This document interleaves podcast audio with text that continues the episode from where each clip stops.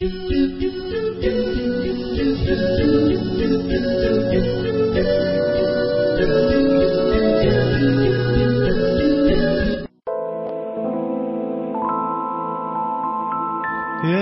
الأرواح يشفي الأتراح.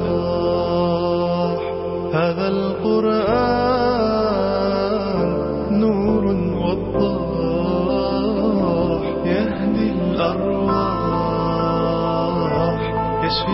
الأتراح هذا القرآن.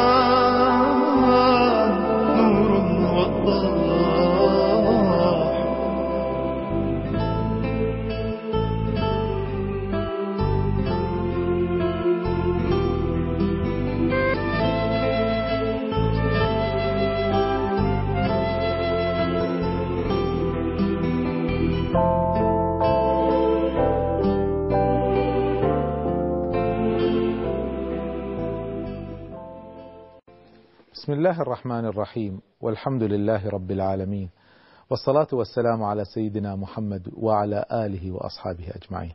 أهلا بكم ومع سحر القرآن. ليس بالسحر العادي وإنما هو سحر البيان الذي بهر العرب وجعل قلوبهم تطير عندما سمعوا القرآن. في هذه الحلقة سأحدثكم عن قصص تأثر العرب بكتاب الله رب العالمين. وسأبدأ بالحديث عن أعظم العرب معرفة بشأن القرآن الكريم وأعظمهم معرفة باللغة العربية في ذلك الوقت. ذلك هو الوليد بن المغيرة. ثم سنعرج على غيره وعلى رأسهم عتبة ابن ربيعة. سنتحدث عن هذه المعاني. ونتحدث عن انجذاب العرب لكتاب الله رب العالمين وانبهارهم به وتأثرهم به فلنبدأ بهذا المعنى.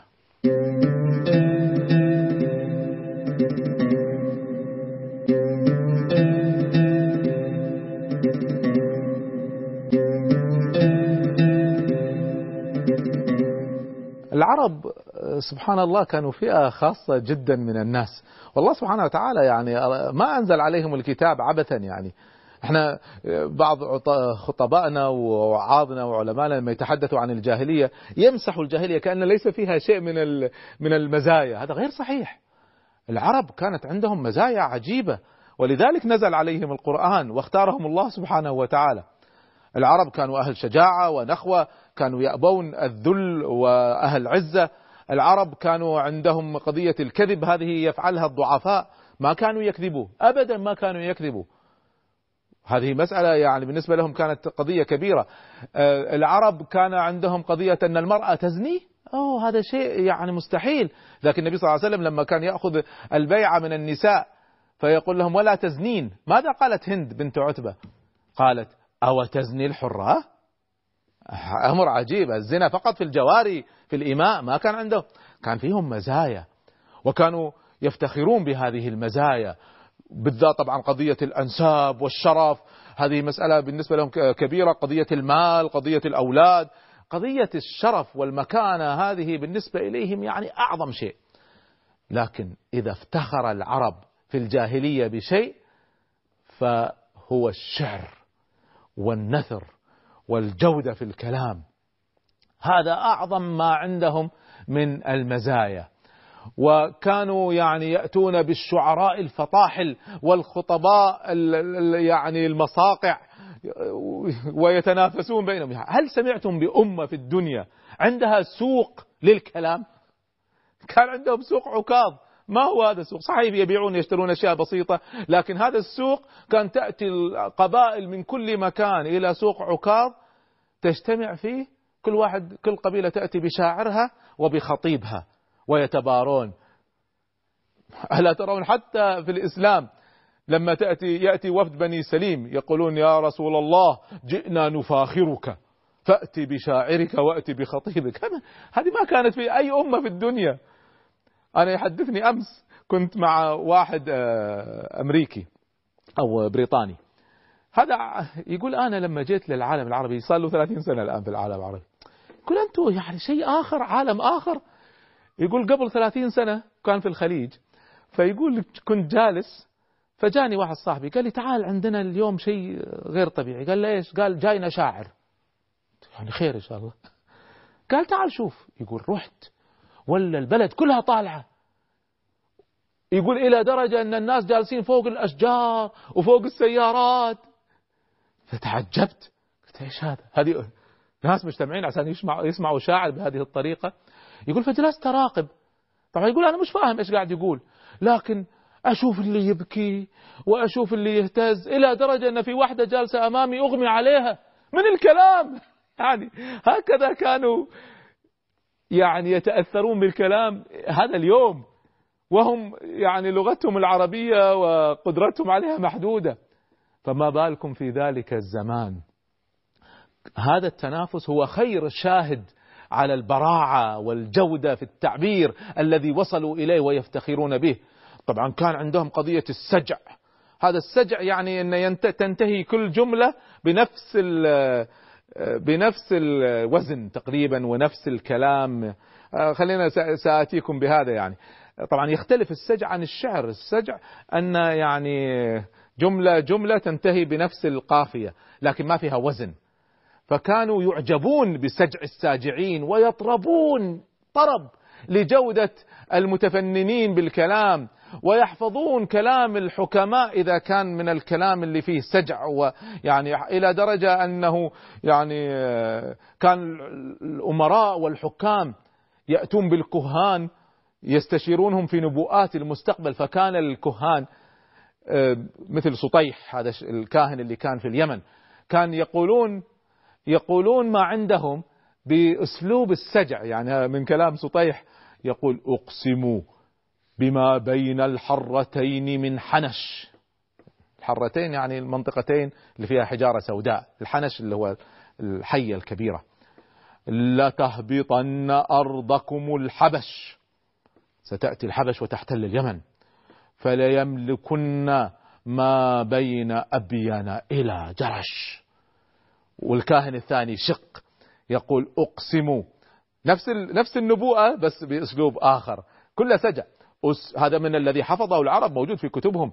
أقسم بما بين الحرتين من إنسان لينزلن أرضكم السودان فليغلبن على كل طفلة البنان وليملكن ما بين أبين إلى نجران. القرآن نزل على سيدنا محمد صلى الله عليه وسلم فيه فيه سجع. لكن يختلف عن اللي تعودوا عليه. وفي قافية لكن شيء آخر. أنا سأحدثكم فيما بعد. اليوم سأحدثكم أكثر عن القصص. لكن جاء القرآن بأسلوب هم متعودين عليه لكن يختلف عن اللي تعودوا عليه. يعني لما نزل عليه قول, قول الله عز وجل صاد والقرآن ذي الذكر. بل الذين كفروا في عزة وشقاق. كم أهلكنا من قبلهم من قرن. فنادوا ولا تحين مناص وعجبوا أن جاءهم منذر منهم. وقال الكافرون هذا ساحر كذاب.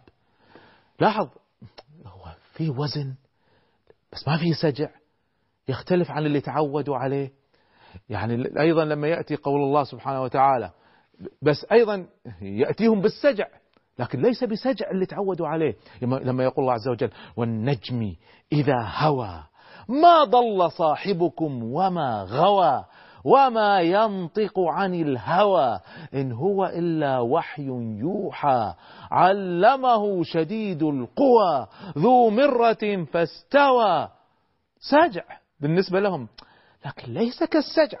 وين هذا الكلام؟ وأين كلام شق وسطيح وغيره من لا هو شعر لا هو سجع ولذلك لا هو كهانة لا هو سحر.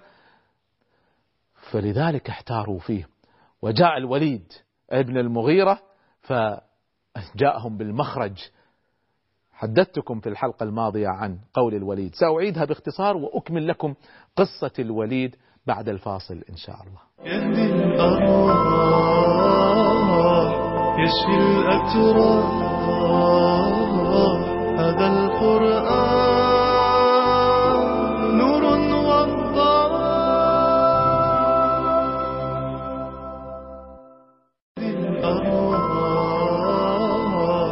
يشفي الأتراح هذا القرآن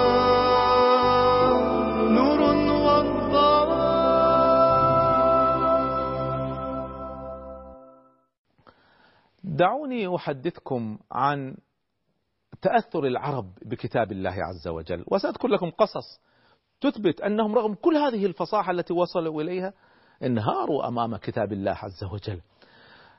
سأذكر لكم مجموعة من القصص لكني دعوني أكمل لكم أولا قصة الوليد بن المغيرة. بدأتها في الحلقة الماضية ولم أكملها. سأعيد ما ذكرته بسرعة للذين سمعوه واختصار للذين لم يسمعوا الوليد بن المغيرة سمع القرآن من النبي صلى الله عليه وسلم فتأثر حتى كاد يسلم بسبب تأثره. أبو جهل لما رأى منه ذلك استفزه فتراجع. واجتمع سادة قريش وحاروا.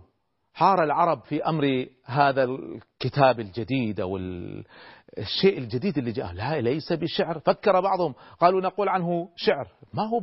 قال لهم الوليد أنا أعلمكم بهذا. ما هو شعر؟ قالوا كهانة. وظلوا يحتارون. وك- وكذبوا فيما زعموه. قالوا في النهاية أنه سحر. أورد ابن إسحاق في السيرة.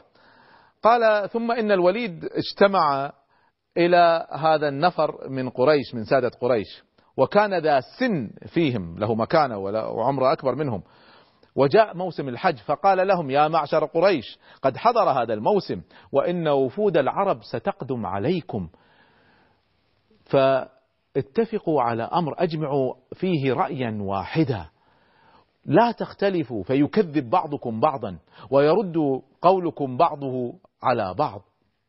فقالوا فأنت يا أبا عبد شمس؟ فقل قل رأيا ونحن نقول به فأنت أعلمنا. فبل قال فقال هو بل أنتم قولوا وأنا أسمع. فقالوا نقول كاهن. قال لا والله ما هو بكاهن؟ لقد رأينا الكهان فما هو بزمزمة الكاهن ولا سجعه. قالوا فنقول مجنون. قال والله ما هو بمجنون؟ لقد رأينا الجنون وعرفناه فما هو بخنقه ولا تخالجه ولا وسوسته. فقالوا نقول شاعر. قال ما هو بشاعر؟ قد عرفنا الشعر كله رجزه وهجزه وقريضه ومقبوضه ومبسوطه.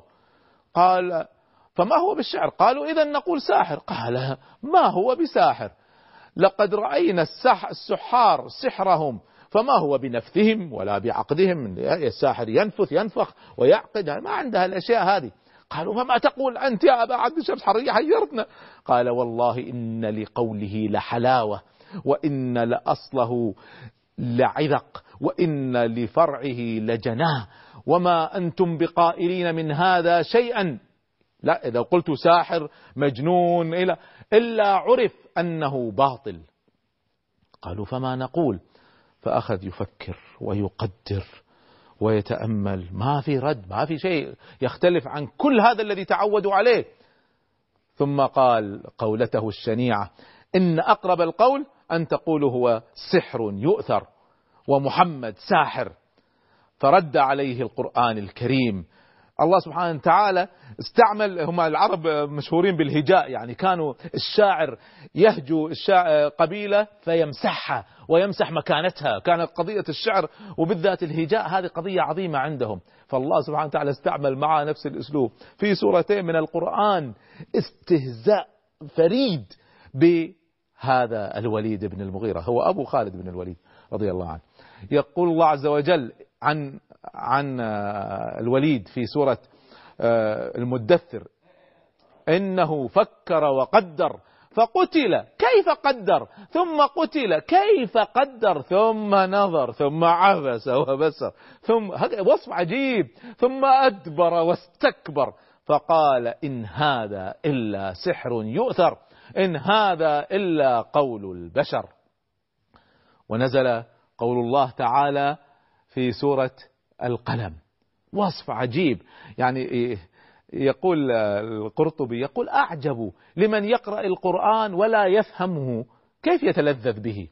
آيات نقرأها كثيرا وكثير منا لا يعرف معناها. فيها أنا أنا من الناس اللي لا أقول الشعر لكني أتذوق الشعر وأحبه. وكنت في شبابي أحب الهجاء وأجمع كتب الهجاء. والله من كل ما قرأت في الهجاء لم أرى هجاء أشهد من الذي نزل في سورة القلم على الوليد بن المغيرة. لما الله سبحانه وتعالى يقول ودوا لو تدهنوا فيدهنون. الله سبحانه وتعالى سورة القلم سورة عجيبة. دعوني أقرأ لكم شيء من آياتها. من بدايتها يقول الله عز وجل بسم الله الرحمن الرحيم. نون والقلم وما يسطرون ما أنت بنعمة ربك بمجنون وإن لك لأجرا غير ممنون وإنك يا محمد يعني وإنك لعلى خلق عظيم فستبصر ويبصرون بأيكم المفتون. إن ربك هو أعلم بمن ضل عن سبيله وهو أعلم بالمهتدين. فلا تطع المكذبين. الآن بدأ النزول بالوليد بن المغيرة. فلا تطع المكذبين. ودوا لو تدهن فيدهنون. ثم صار التركيز كله على الوليد. ولا تطع كل حلاف مهين هماز مشاء بنميم مناع للخير معتد أثيم عتل بعد ذلك زنيم. إذا تتلى عليه آياتنا قال أساطير الأولين سنسمه على الخرطوم. أوه! أي وصف عجيب هذا! لم يهج إنسان بأي لغة من اللغات ولا في كل أشعار العرب. لم يهج كما هجى الله سبحانه وتعالى الوليد بن المغيرة. شرح هذا الهجاء العجيب المبهر أشرحه لكم بعد الفاصل إن شاء الله. يهدي الأرواح يشفي الأتراح هذا القرآن.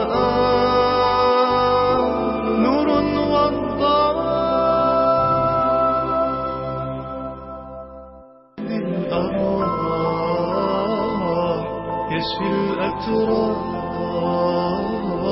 هذا القرآن نور والضوء. دعونا ندخل في شرح الآيات التي هجى الله سبحانه وتعالى فيها الوليد بن المغيرة. هذه القصة العجيبة التي ذكرتها لكم جاء في نهايتها الله سبحانه وتعالى ختمها بهجاء ظل هذا الهجاء. طبعا تعرفون العرب يعني قضية الهجاء هذه بالنسبة لهم شيء كبير. الله سبحانه وتعالى لما هجى أبا لهب تبت يدا أبي لهب وتب ما أغنى عنه ماله وما كسب. سيصلى نارا ذات لهب وامرأته حمالة الحطب في جيدها حبل من مسد. تعرفون ماذا حدث؟ الكفار أولادهم صبيان ظلوا يمشون في شوارع مكة يغنونها. يستهزئون فيها بأبي لهب. إلى درجة أن جميلة هذه زوجة أبو لهب حمالة الحطب أخذت حجر تبحث عن النبي صلى الله عليه وسلم عشان تضربه لأنها جاء. الهجاء كان شيء مؤثر جدا جدا في العرب. فلما الله سبحانه وتعالى يقول عن الوليد بن المغيرة ولا تطع كل حلاف مهين هماز مشاء بنميم مناع للخير معتد أثيم عتل بعد ذلك زنيم أن كان ذا مال وبنين إذا تتلى عليه آياتنا قال أساطير الأولين سنسمه على الخرطوم. أي هجاء هذا؟ أقول لكم والله من كل أشعار العرب بكل أنواع الهجاء بكل اللغات لا تأتي إلى وصف الهجاء الذي جاء في هذه الآيات. يقول الله عز وجل أشرحها لكم. يقول أما ذلك الرجل الذي وقف بين الناس ويحلف لهم كذبا يحلف بالكذب أن محمد ساحر حلاف يحلف لك ويكثر من الحلف على أنه صادق فيما يقول. يحلف للناس أنك مخطئ فيما تذهب إليه وتبشر به. هذا رجل حقير كذاب كذاب لأنه يحلف ويكثر من الأقسام. حلاف مش فقط حالف حلاف. ما في إنسان يكثر من الحلف إلا لأنه عنده نقص في الصدق. يقول وكل إنسان هكذا يقول كل إنسان يعوزه الصدق يتقوى بالأيمان. يزيد الأقسام وتغليظ الأقسام. الرجل الصادق لا يحتاج إلى ما يؤكد كلامه لأنه صادق وكفى. أما ذلك الحلاف يقول الله عز وجل عنه ماذا؟ يقول وصف عجيب. يقول رجل حقير مهين يكفيه حقارة أنه يكثر من السخرية بالناس والاستهزاء بهم ويمشي بالنميمة ليوقع العداوة والبغضاء بينهم. يكفيه حقارة أنه يقف في وجه دعوة الله عز وجل ليمنع الناس عن الخير ويمنع الخير من أن يصل إلى آذان الناس. ويمنع الحق حين يسعى بالنميمة بين الناس.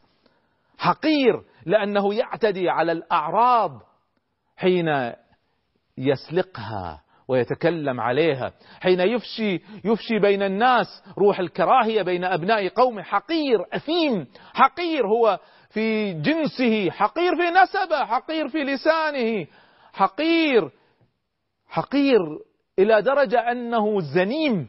زنيم تعرفون معنى ما زنيم؟ والله هذه كانت أكبر ضربه على الوليد بن المغيرة الشريف العظيم. يقول الله عز وجل عنه زنيم يعني ابن زنا. أبوه المغيرة ما هو أبوه؟ طبعا الوليد لما سمع هذا راح إلى أمه. راح إلى أمه قال لها حدثيني. محمد ما كذب أبدا. شو هو؟ هم يكذبوه وفي نفس الوقت يعرفون أنه صادق. قالوا محمد ما كذب أبدا. والله السيف بيدي. إلا تخبريني عن نسبي. فصدقت معه. قالت له أبوك كان عنين لما ولدتك. ما ما يأتي النساء. فجاب رجل زنى في وحملت ونسبك إلي أي فضيحة هذه ابن زنا. بعدين الله سبحانه وتعالى منعنا. نحن البشر أن نستهزئ بخلق الله عز وجل بأشكال الناس. لكن الله سبحانه وتعالى بدأ يسب في شكله حتى.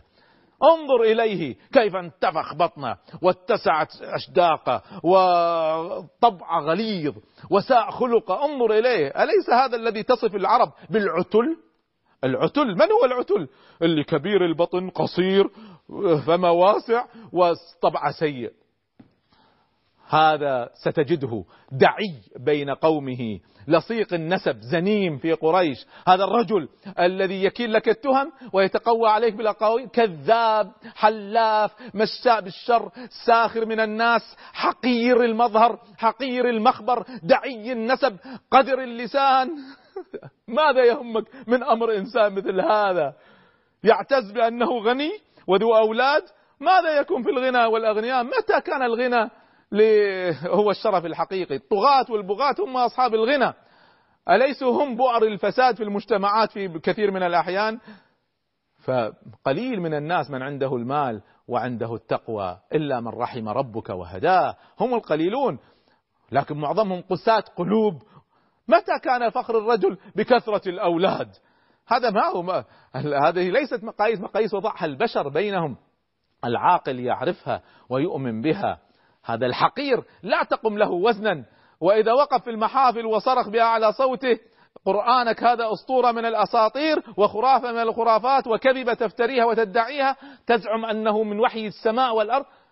وأنك يا رسول الله أنك رسول مهلا يا محمد نحن الذي سنتولى أمره نحن الذين الله سبحانه وتعالى يقول نحن الذين سنكويه على أنفه هذا أنفه.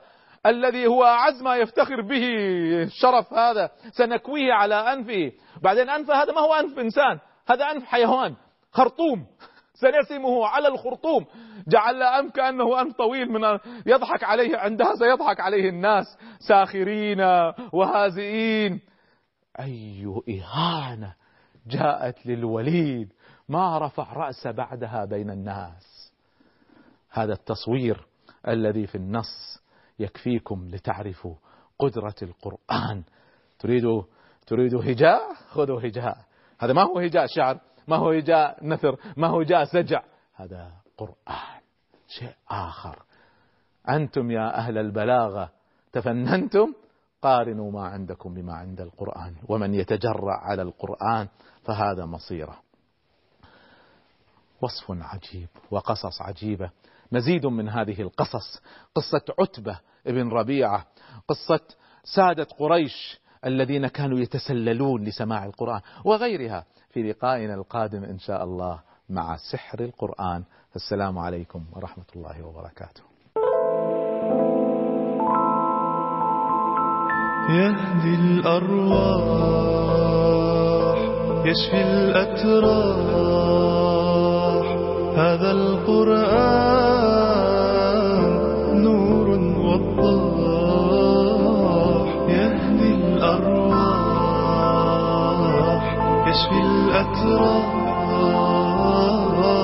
هذا القرآن نور وضاح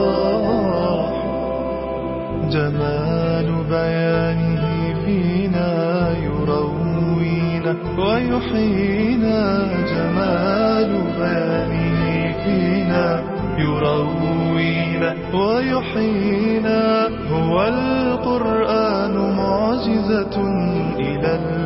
الأفلاك يعلينا هو القرآن معجزة إلى الأفلاك يعلينا يهدي الأرواح يشفي الأتراح هذا القرآن